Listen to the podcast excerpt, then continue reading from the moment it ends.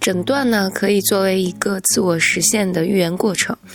治疗师把病人看作边缘型或者歇斯底里型，并与他建立关关系，可能会促进和推动病人表现出这些相应的特质。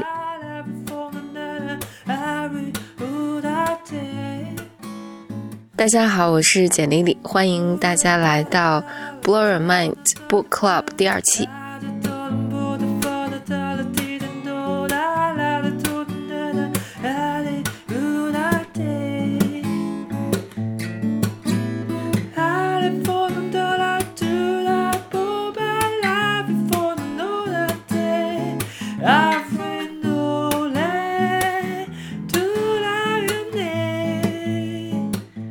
欢迎来到我们第二期的 D S M Book Club。 我们今天跟大家讲一下《给咨询师的礼物》这本书的第二章，给心理治疗师的礼物、哦、给, 心理给心理治疗师的礼物。罗峰对这本书还不是很熟悉。 okay, 第二, 第二章讲的什么呢？简玲，他就讲说你不要急于给一个来访者下诊断。这本书欧文亚龙写的、嗯、他第二章的题目就是不要下诊断，但它有个括号说除了给保险公司。对啊、呃，这里面呢，就是至少我就说了两个让人听了挺好奇的现象，一是为什么不要下诊断，二是为什么保险公司又是例外呢？这还回到就是心理咨询这件事情上来啊，心理咨询的它的所有的理论其实都是为了去研究一个人的灵魂，或者说他的心智是怎么是怎么成长的。嗯，这些心理咨询或治疗的理论就发展这么多年，他们就是为了帮助人们去理解我们看不见摸不着的这个你的这个 mind， 嗯，是或者这个或者这个 psyche， 嗯。嗯，然后他是如何如何发展的，以及如果比如说他遭遇了什么样的创伤，他有看不见的，你有看不见的伤口，不像你摔了一跤你能看见呃流血了结痂了，嗯，你这个看不到看不到，但是呢它是真实存在的这些伤口，然后就是它对你情绪上的影响。嗯，然后它也会影响你的生活嘛，所以你可以想象这是个特别复杂的过程。嗯，其实这么多年来，这一百多年来吧，就是大家最早从弗洛伊德开始，然后后来的这些精神分析学家，到后来的这种现代流派的这种心理心理学家，其实他们通过早期的这种经验主经验主义哲学 的, 的思想。呃，发展到这种科学的实验，然后到就脑科学的研究等等等等，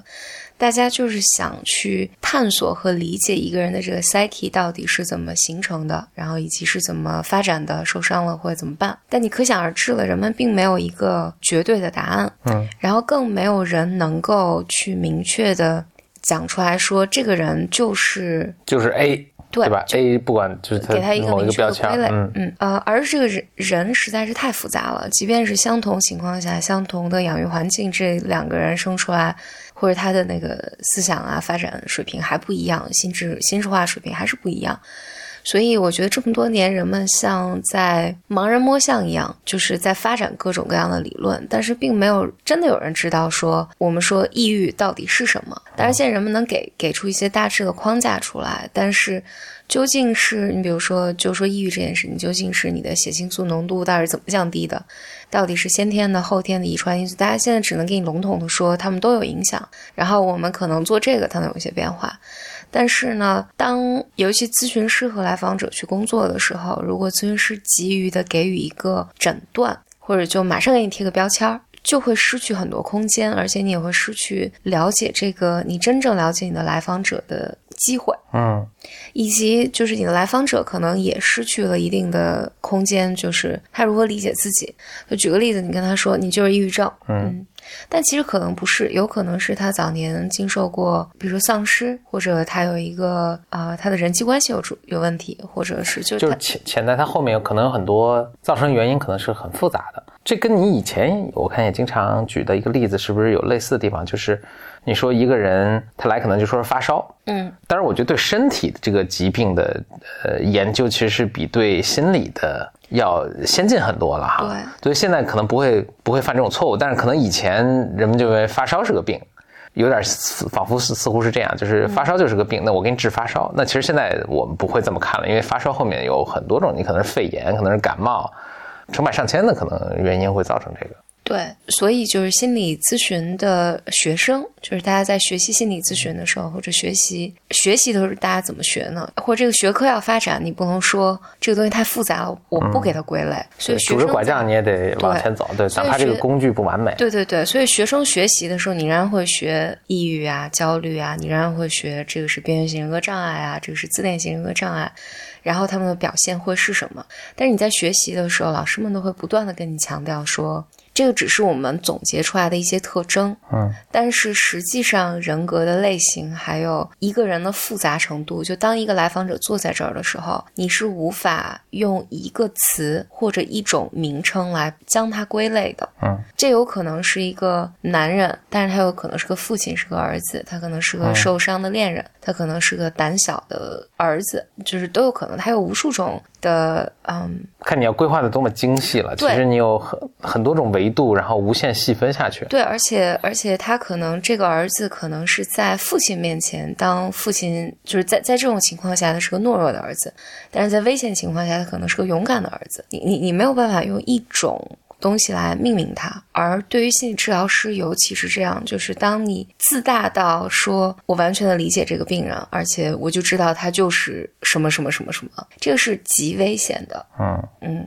所以我觉得这是亚龙在说你你不要轻易的给来访者做诊断。然后所以实际上我们在做个案的时候，你你如果有机会去进入到就心理咨询师的学习学习里面，其实大家现在把这个叫做个案概念化，但这个个案概念化呢，它有从不同的维度，而且是一个连续谱上的。就是你刚刚认识这个来访者，可能一周、两周、呃五个月的时候，一年的时候，可能两年的时候，你对他的理解，因为人也会变化，你对他的理解也会变化。所以大家会讲这个个念个案概念化，但你绝不是去给一个特别粗暴的诊断。而且我我记我记今年我去参加一个工作坊的时候，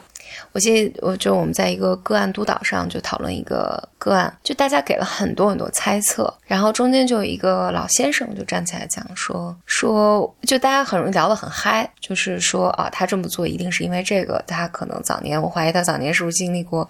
有性格创伤啊，巴拉巴拉巴拉，就这些。然后有一个老先生就站起来讲说，这这个老先生是芝加哥的，老先生就说说我必须要再再次提醒大家，就是我们做的所有东西的这些讨论，可能是出于各种理论的考虑，但是它只是我们的猜测，我们还需要带着这些猜测和想法再回到工作里面，和来访者一起去讨论。嗯，你说这个时候想起我我经常遇到的一个情况，就是那今天我就又还遇到了，老有人来问我，就是有关比如说出国留学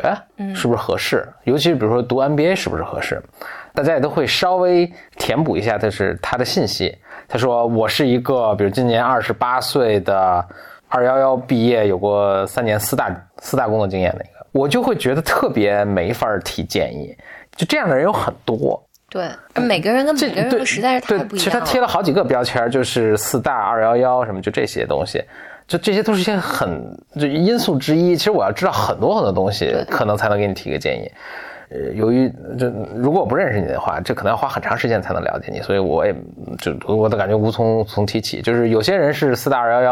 他就适合读 M B A， 有些人就不适合什么。就是我想说的是什么呢？就是有些就自己很多人也给自己贴上一些其实非常简单的标签，然后觉得就说，哎，其实有这些 input， 有这些标签或数据，你可能就能提供一个信息了，但其实是很难提供的。对，但但同时这些信息又是必要的，因为它是你和别人沟通的一个工具。可能就像就好像比如说他，因为这是这是他比如说知乎上给我发个私信，就是因为私信的这个东西的带宽是如此的窄，它只能够推送过来这些信息。嗯，但实际上我要想真的，我老开玩笑，就是我想真的给你建议说你适不适合比如创业或者适不适合读 M B A， 首先我觉得我也没法给你提供这个建议，但如果我真的想就是不那么完全不负责任的话，我可能要认识跟你谈很久，认识对真的了解你这个人，可能才能说哦，那也许我我在这种情况下会怎么样做。那我就了解，就是说是不是要去读 M B A， 可能比你这个人有没有就就咨询师要做的事情，对，咨询师要做的事情可能又更简单多了，就咨询师要做那个事情更复杂，那它就更难去做个诊断吧，可能。对，那为什么就是说？那但是后半句话啥意思呢？就是说为什么对要对保险公司、嗯、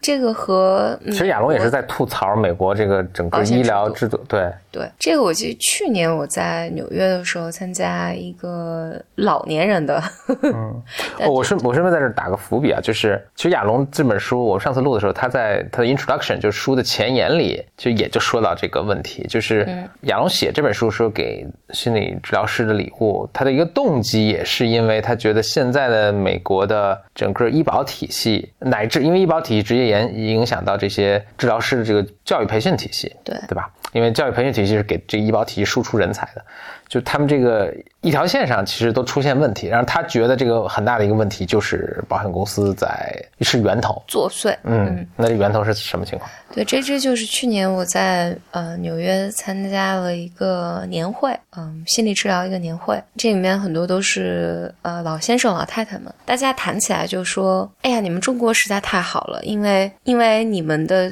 制度才要准备建立，但千万别学我们。呵呵，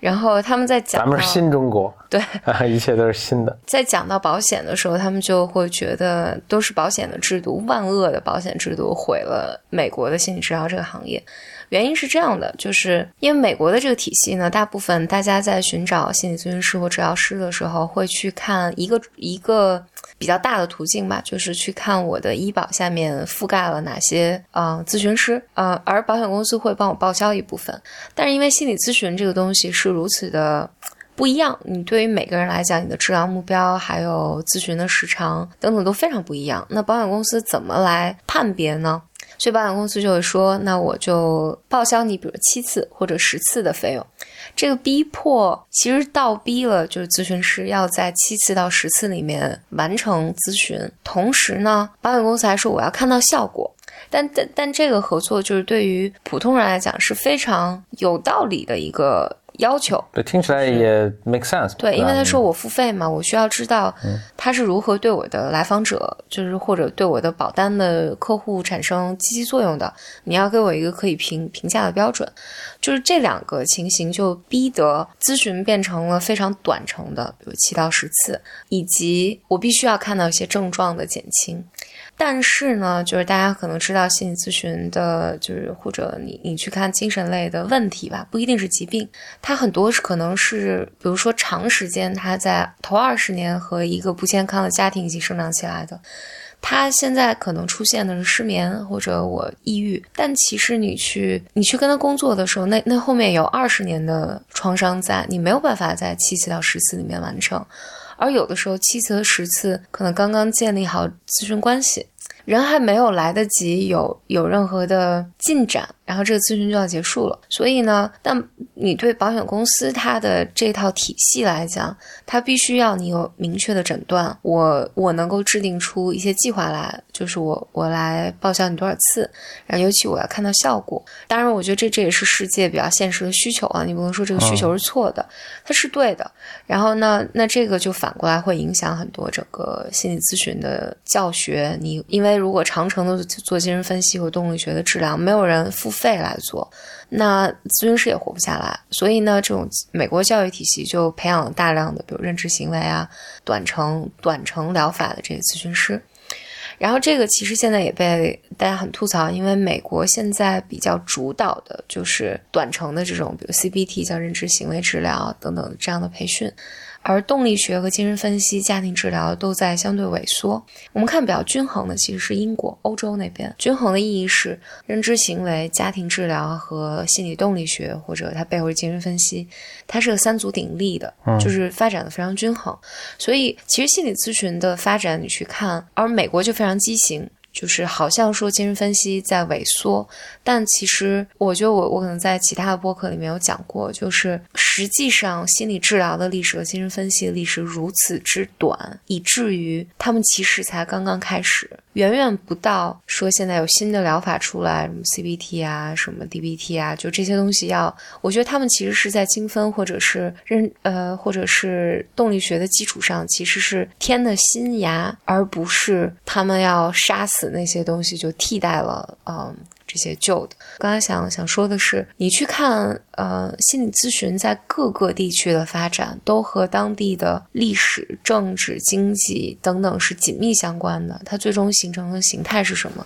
我比如说香港，其实就是社工群体是占了巨大的比例的，这个也是和它的整个社会结构还有影响了整个心理咨询的发展有关的。嗯，你看台湾，台湾就不一样，台湾的社工就力量没有那么大，台湾就更偏向于呃心理治疗，嗯、呃，它是比较稳定的在发展。所以你你去看世界各个地方，就是就在精神心理这个领域就是发展都不一样。但后来亚龙说的是是这个，大家可能众所周知都有那个 D S M 手册，就是一个诊断手册。呃，这个诊断手手册看起来很权威，我们有时候也学习，但是呢在美国其实在行业内是非常被人诟病的，大家就说这个手册就是为了保险公司制定的，因为它里面会有非常详细的，比如说什么叫边缘型人格障碍，它的一二三四五六七八符合几条就是什么，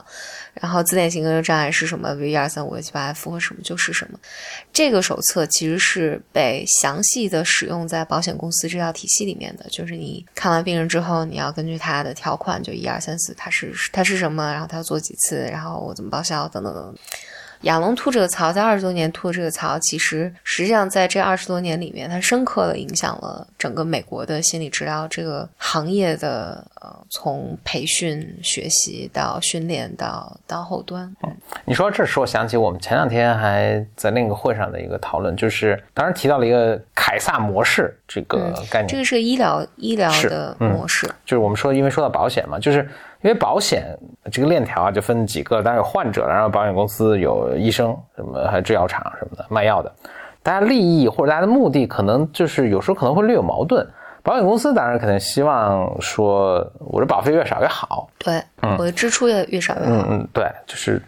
或者就是你你获得的这个医疗花的钱呗，就越少越少，简单来说。但医生可能我觉得他几个目的，一个当然希望病人看好，对吧？嗯、但另一个方面，他其实也是因为钱也不是他掏，所以其实他是愿意给你过度治疗，就是嗯嗯反正更偏向不见得说过度治疗，但是如果非要让他犯错误的话，他可能倾向于咱先治了再说，对吧？对。所以美国的比如说各种他们会调查出各种 procedure， 比如说做手术啊什么的。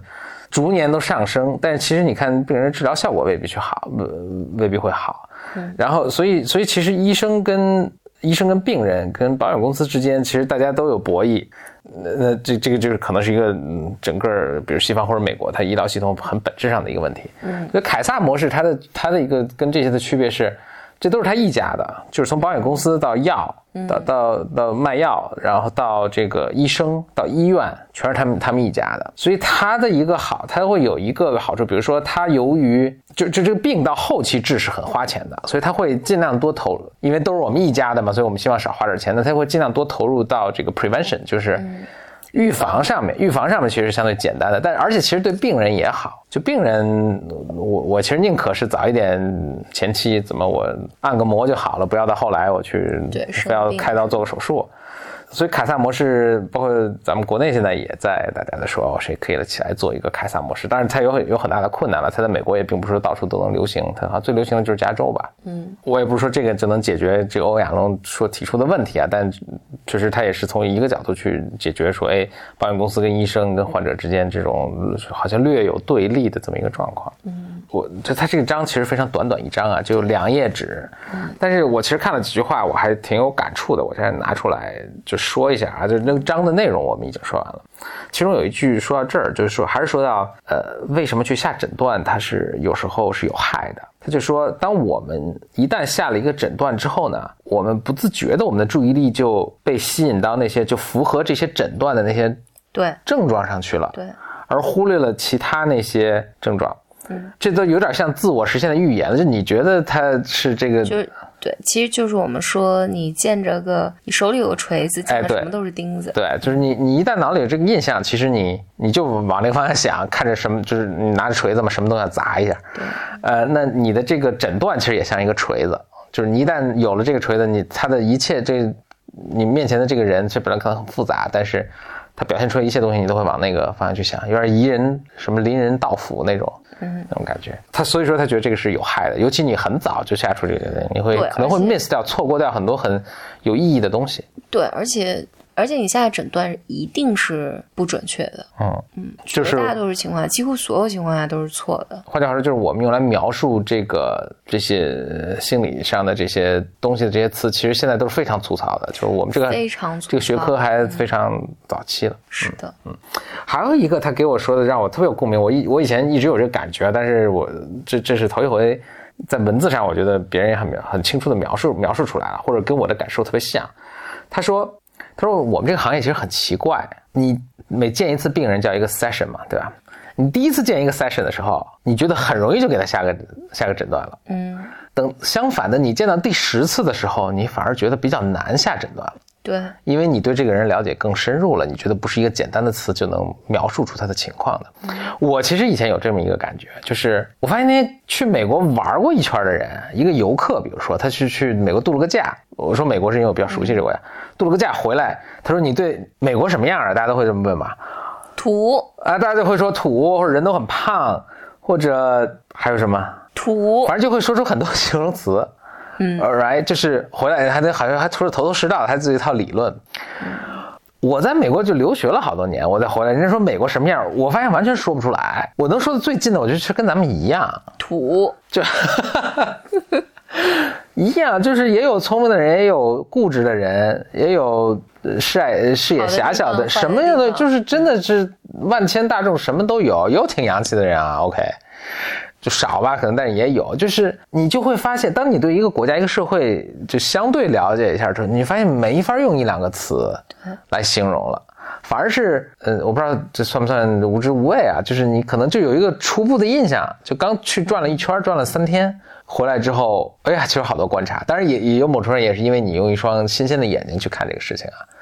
亚龙说的这个就还让我特别有共鸣，就是说你看第一次的时候你可能还挺自信的，说它就是个什么 A A 或者 B B B 这么一种情况，但你看到第十次的时候，你反而不太敢这么去做了，因为你对这个一个人的精神是有敬畏的。是的，是的。嗯，OK， 短短的一章啊，只有两页，我们也录了，还挺长。好，这是我们跟大家聊的呃第二期，第二期呃，咱们简单心理 Book Club 这本选的第一本书的第二章，就是欧文亚龙所写的《给心理治疗师的礼物》。好，拜拜，下次再见。